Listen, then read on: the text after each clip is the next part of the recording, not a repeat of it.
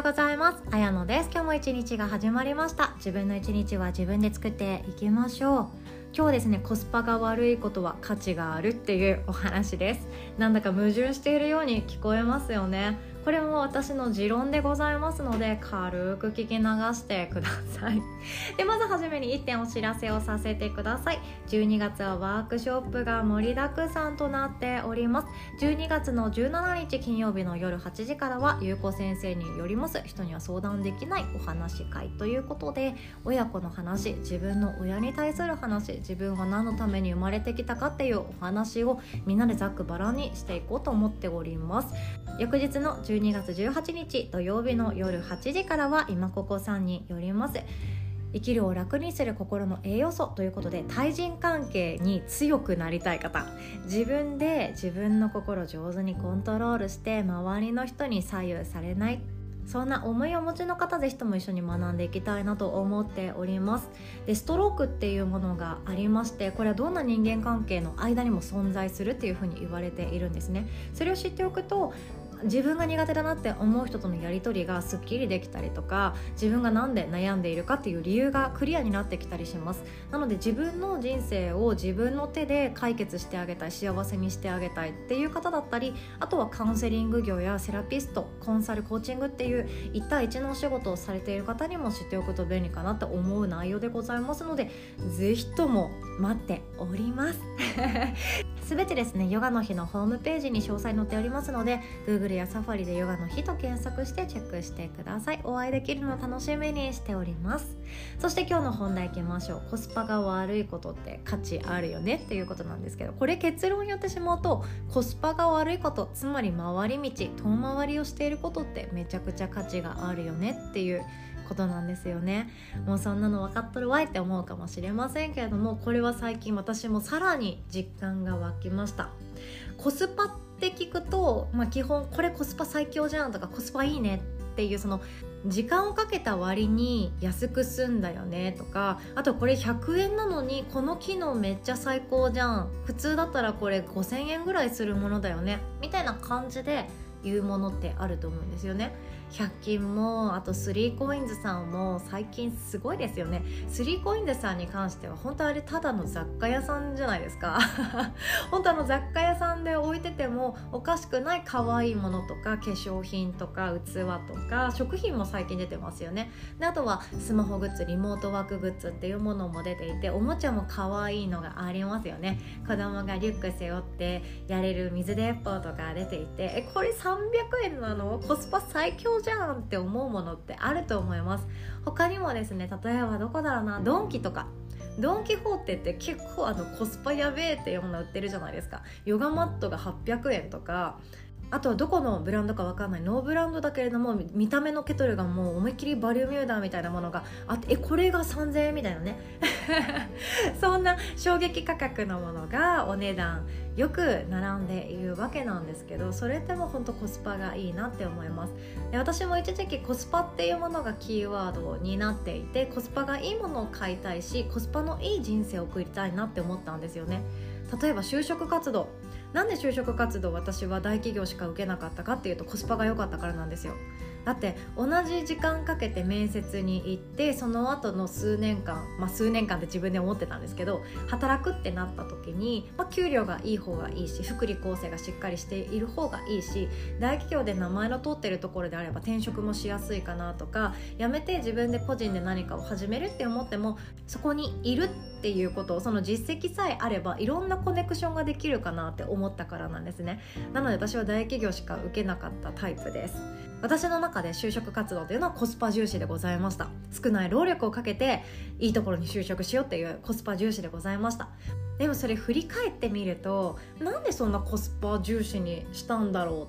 うって思うくらいもっといろんなとこ見とけばよかったなとか中小企業とかだけれども自分の実力試させてくれるとかもっと面白そうなマーケティングとかそういうところに自分が手を挙げたら移動できるっていうところでもよかったんじゃないとか思ったりもするわけなんですよね。これってまあ後悔の一つなんですけどコスパがいい私の中でコスパのいい人生コスパのいい選択っていうのはなんとなくのイメージなんですけど保険がついてくるんですよ。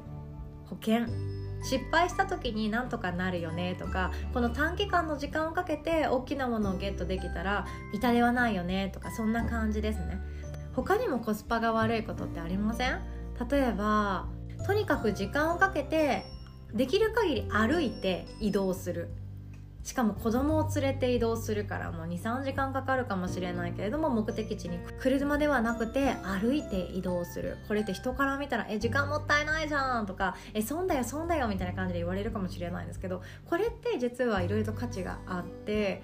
時間の流れってみんなそれぞれあると思うんですけどそこに何を重きを置くかなんですよね。子供との時間がなかなか普段の毎日取れてないなっていう方は移動さえも子供との楽しむ時間にした方がいいし普段から家の中でずっといます会社で働いてますしかもなかなか歩いていませんっていう方はもうジムに行って筋トレするよりも空を見上げながら季節を感じながら歩いた方がいいじゃないですか。時間はかかってしまうけれどもトータル見ていいことだったりもするんですよね。あとはその中でおしゃべりが楽しかったとか普段自転車だったら通り過ぎてしまっていたお店に気が付くことができた。しかも寄ろうと思ったら寄れるっていうのが歩くメリットですのでそれもいいですよね。で他にもコスパ重視で買ってしまっているものっていうのもあるなって思ったんですよ。最近全く買ってないんですけどあの某コーヒーメーカーさんが出しているあのスティックタイプの美味しいカフェオレができるってやつ。あれコスパめっちゃいいですよね。だってあの10本入り8本入りとかでもうお湯さえ沸かせておけばもう程よいほっこりした甘みのついたコーヒーカフェラテができちゃうみたいな感じですよね。それで多分300円しなかったと思うんですけどちょっと値段あ最近買ってなさすぎて怪しいんですけどあれって300円っていうとスタバのドリップコーヒー1杯分よりも安い価格になっていくんですよね。それなのにお家のお気に入りのマグで8回も飲める最強じゃんって思うかもしれないんですけどあれのコスパのデメリットを考えてみてください。何があります？そうどの砂糖使われてるかわからないっていうところなんですよ。でこれって簡単に軽く聞こえるだろうし、まあ、そのくらいも気にしなくていいじゃんって思う人もいるかもしれないんですけど私砂糖に関してはですねだいぶ厳しいんですね。だってどの砂糖か選べないって結構危ないことなんですよ。今日ちょっとねこれヨガの日の方で放送すればよかったなって思ってしまったんですけど。そう白い砂糖よりも茶色い砂糖の方が体は温まるっていう話は聞いたことあると思います。料理の砂糖はもうこだわるんだけれども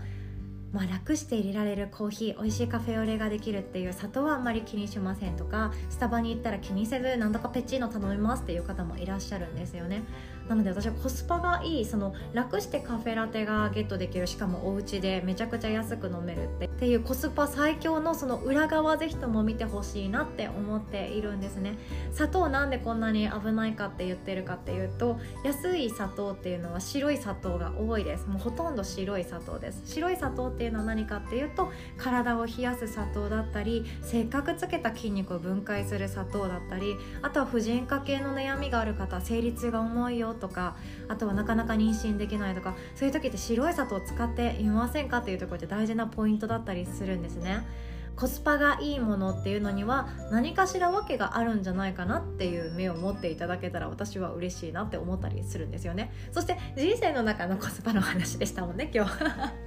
そう一番今日伝えたいことが最後になってしまったんですけど今遠回りしてるなとか足踏みしてるなっていうことありませんか？チャレンジしているものがあって例えば副業頑張ってますとか新しい何か稼げるものを自分で商品作っていこうって思って頑張っていてもなかなかマネタイズができません。こんなに発信してるのになかなか売り上げにつながりません。もう悔しいなって足踏みをしている状況があるかもしれないですけどそれって自分主観的に見ていくと多分コスパの悪いことなんですね。コスパのいい作業って何かっていうと今日やった作業がいきなり100万円になりましたとか200万円になりましたっていう作業ってめちゃくちゃコスパいいじゃないですか。